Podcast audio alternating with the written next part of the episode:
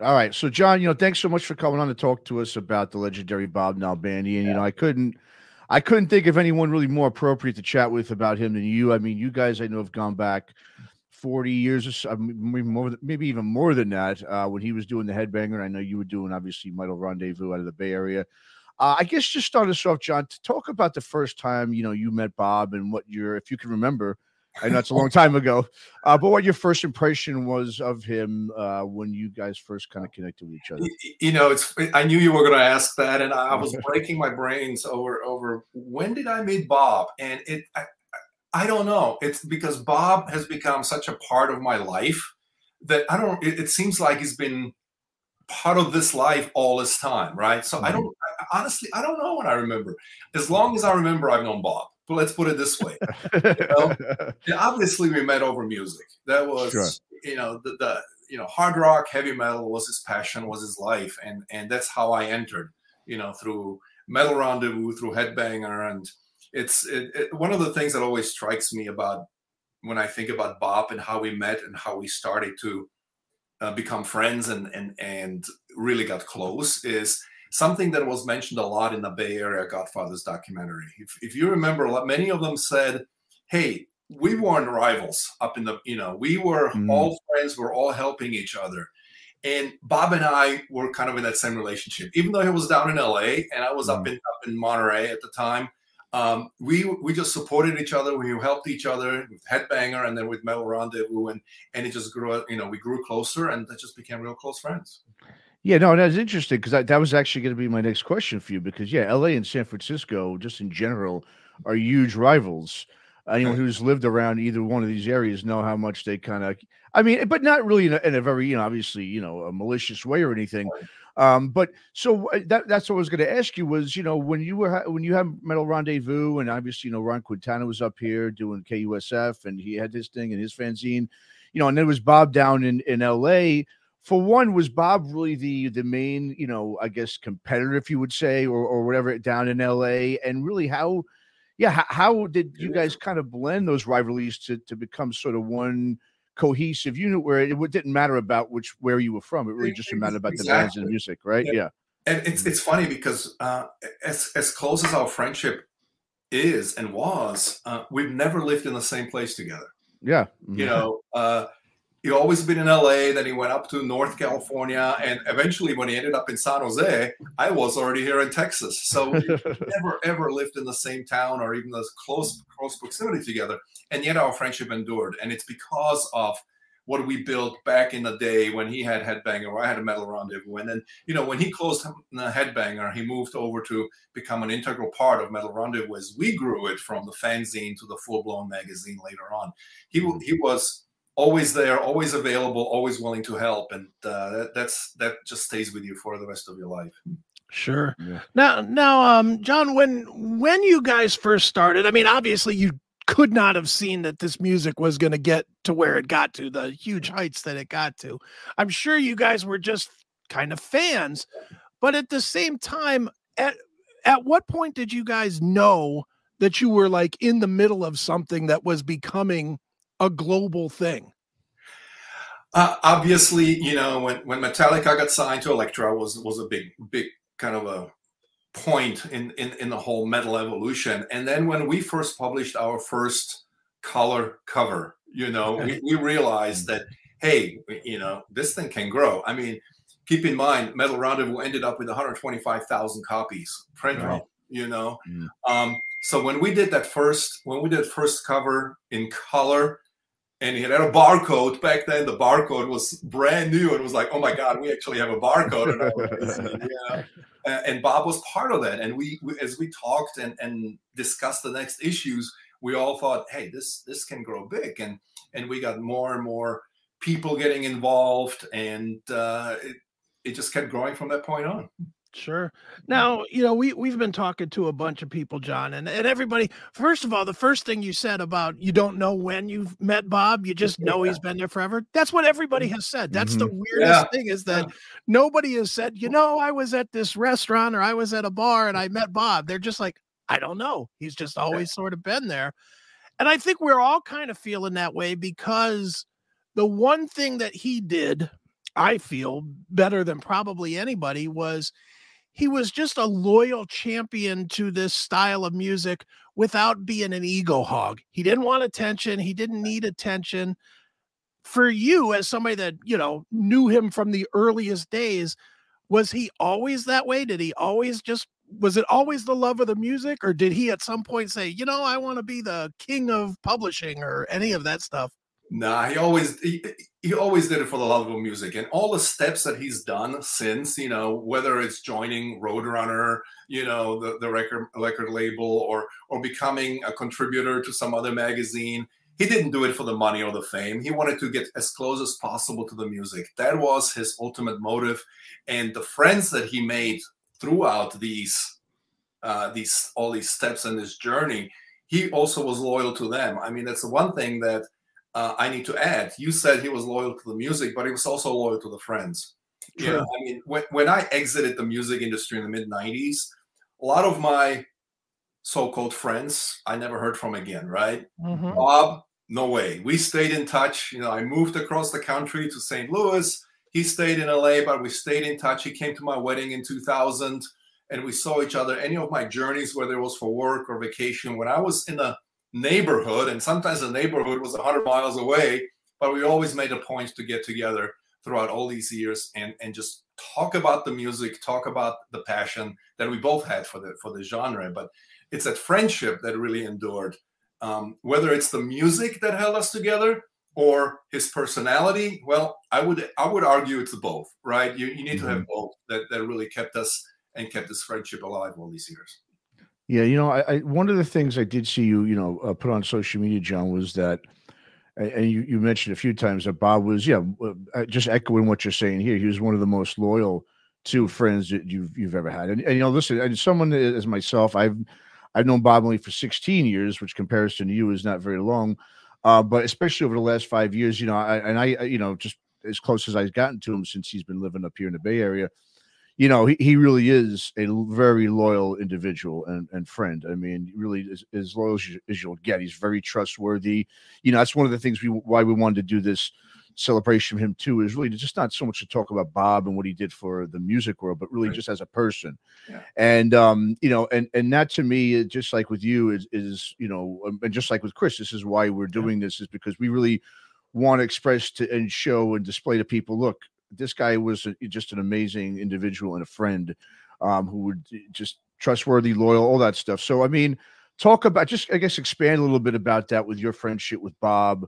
You know, even dating back to, like I said, those days where, you know, you were in different cities that were rivalries, yet here's this guy who's, like you said, been connected with you all throughout the years. I mean, even my discussions with Bob, he he always you know talk about you, and and you could tell that I know you were uh, someone that he confided in as well sure. as much as anybody I think you know that I know. And you know, in terms of his older friends, who, like you said, you know, down in L.A. Orange County, I think he was probably you know more would confide in someone like yourself than a lot of people he did growing up with in down in Orange County.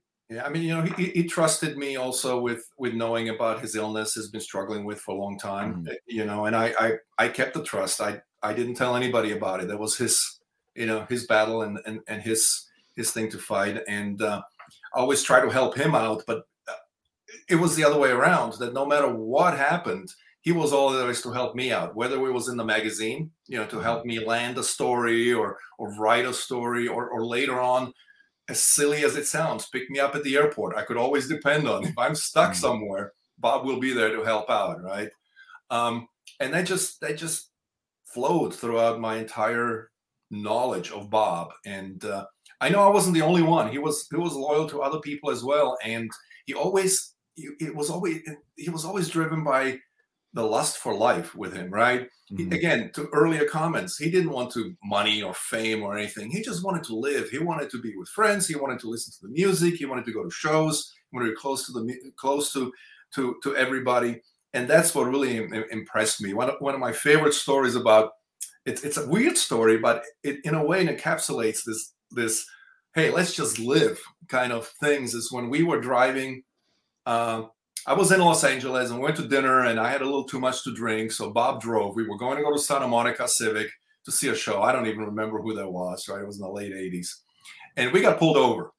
Right, mm-hmm. and Bob was driving, who didn't have anything to drink, and he, the police officer gave him the test, right? And he said, you know, I can't let you drive. And Bob said, I didn't drink. I can't let you drive. I'll tell you what, I'm going to let you go, but you got to have your buddy drive. It was me who was drinking. and Bob just shrugged his shoulders and said, okay, you know, no argument, no nothing. So I got behind the wheel. I drove to the next exit, pulled over, and okay, Bob, you got to get back, back in. the wheel. it's it's one of those funny stories that, that, that but it, it just it, to me it encapsulates his his the, I don't I don't really care that much about even consequences. That might be almost too strong of, of, of the way I'm phrasing it. But he just wanted to live and, and, and go see that show and do what we do whatever we, we need to do to enjoy that that night. Yeah. Mm-hmm. yeah.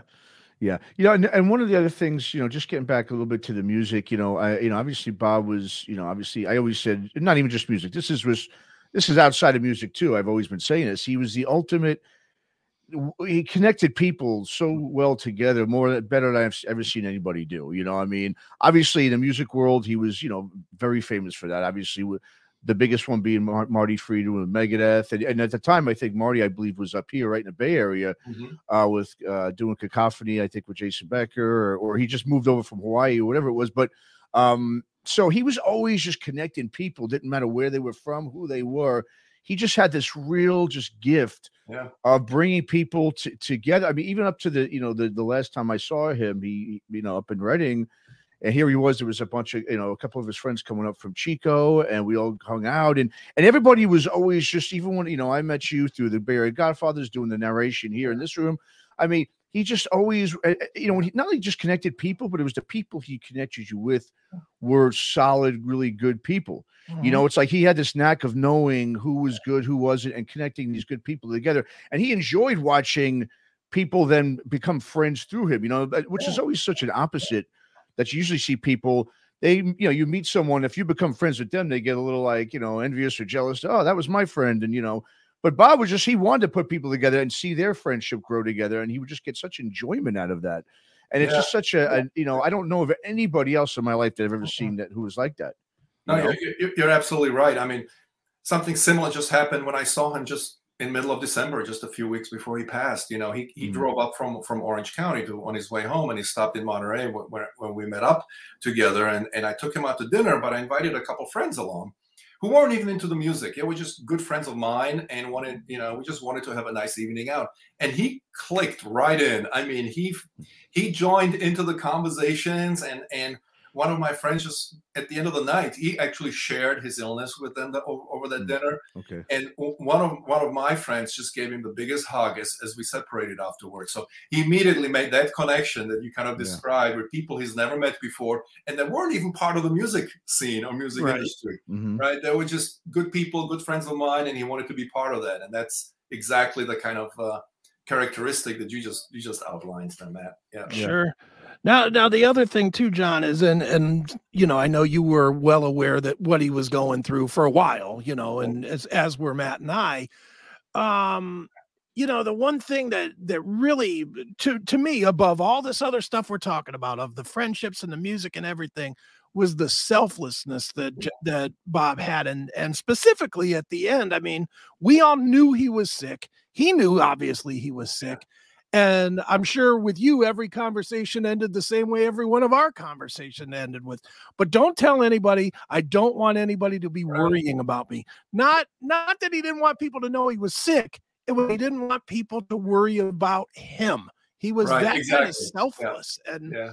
you know, I mean, for you who knew him forever, that's that's always how he was, right? Yeah. Yeah.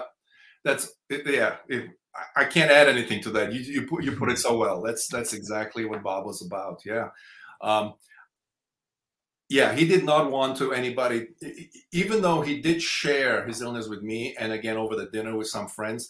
The last thing he wanted was any kind of pity or, or anything mm-hmm. else. He just he you know he just shared and, and that's part of that openness that he had was also part of that attraction that that he kind of exuded you, you know uh, to other people and became friends with sure and, and i'll tell you john one of the one of the best i guess gifts that bob left us in a way is the documentary series Yeah. because because the amount of knowledge that Bob had Yeah. is never going to be replaced Yeah. no matter no matter what but he captured so much of it you know in the six six movies and band versus brand too if you really want Right, to get into there too.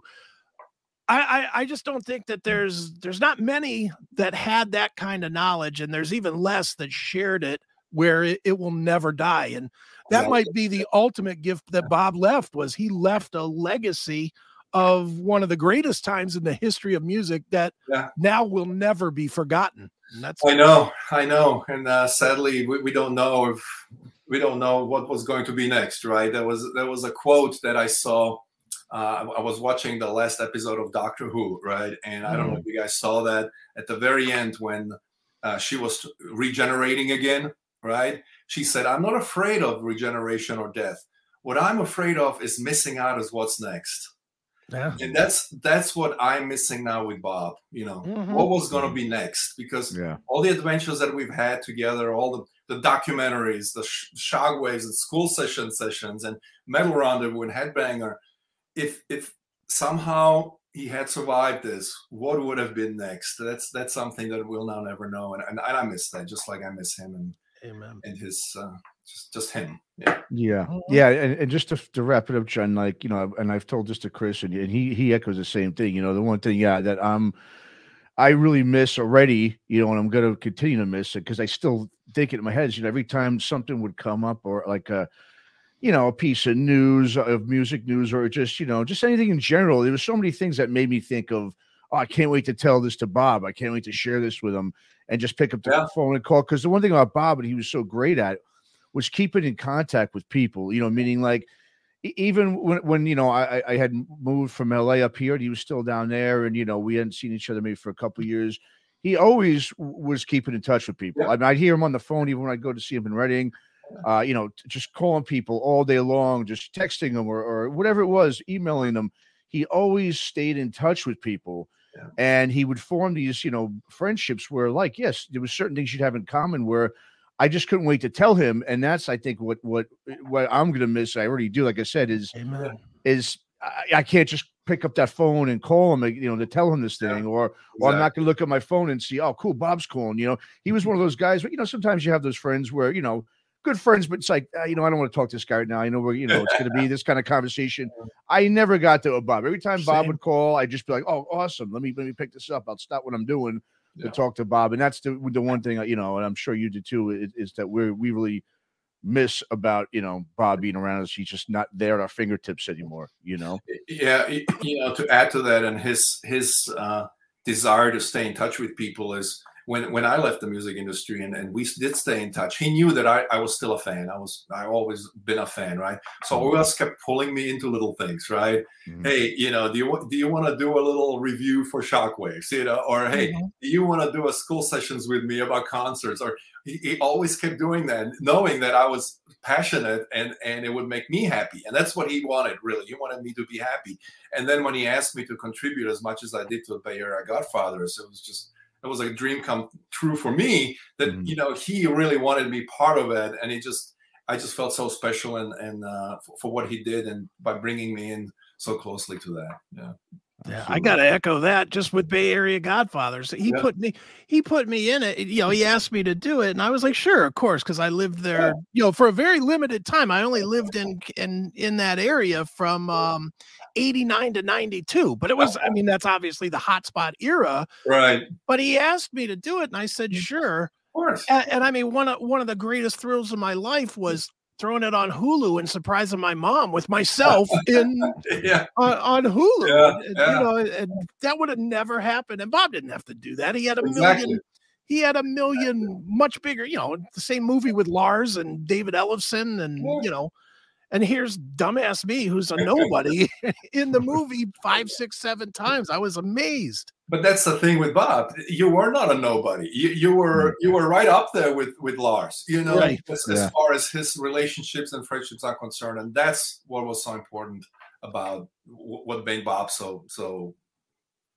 Um, trying to find the right word. Special, probably. Special, yeah, Yeah. special. There you go. Uh, we, we can discuss the next scene, right? Okay, so So, so what are uh, what are we working on now? we're, we're doing the uh, the kind of the metal and the record store section here. Okay. Yeah. So um, are we are we good to go to record? Yes. All right. The rise of metal gave birth to many European magazines. This inspired the launch of two highly influential Bay Area fanzines, Metal Mania and Metal Rendezvous. What do you think? Does that, Good, does that kind of sound good? perfect. Awesome. Yeah. They were the two major players. Yeah. Yeah, good. Yeah, and um, I think we need to talk about the guitar players next. That'll be a good one as well. To talk Well, about. uh, that, uh, well, we should also add in the section about the record stores and of course KUSF. we need to do that. Yeah, Yeah. yeah. Let's add that right now. Let's put yeah, we'll put that all together into one section.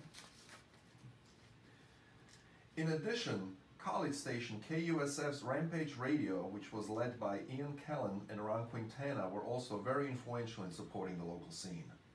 Is that good? Yeah. Kind of like that? Oh, yeah. Well, on the record stores Yeah. and with this. And finally, now let, let, let's take that from the top. Ready, Matt? Finally, there were the record stores like Bill Burkhart's Record Exchange and the Record Vault, which made all the imports available. Eh, I'm not particularly happy with it. I think we may have to rewrite some of some of the Yeah, verbiage yeah, and, yeah. and finish it off. Well, I want to talk about the import, the, obviously the imports that came over, for the European imports, and I talk about the local demos that they used to sell. Yeah. Of the, you know, Metallica and No Life 'til Leather and all that. So we'll, we'll, we'll re- come back and rewrite that. part. Yeah, cool. Yeah. All right.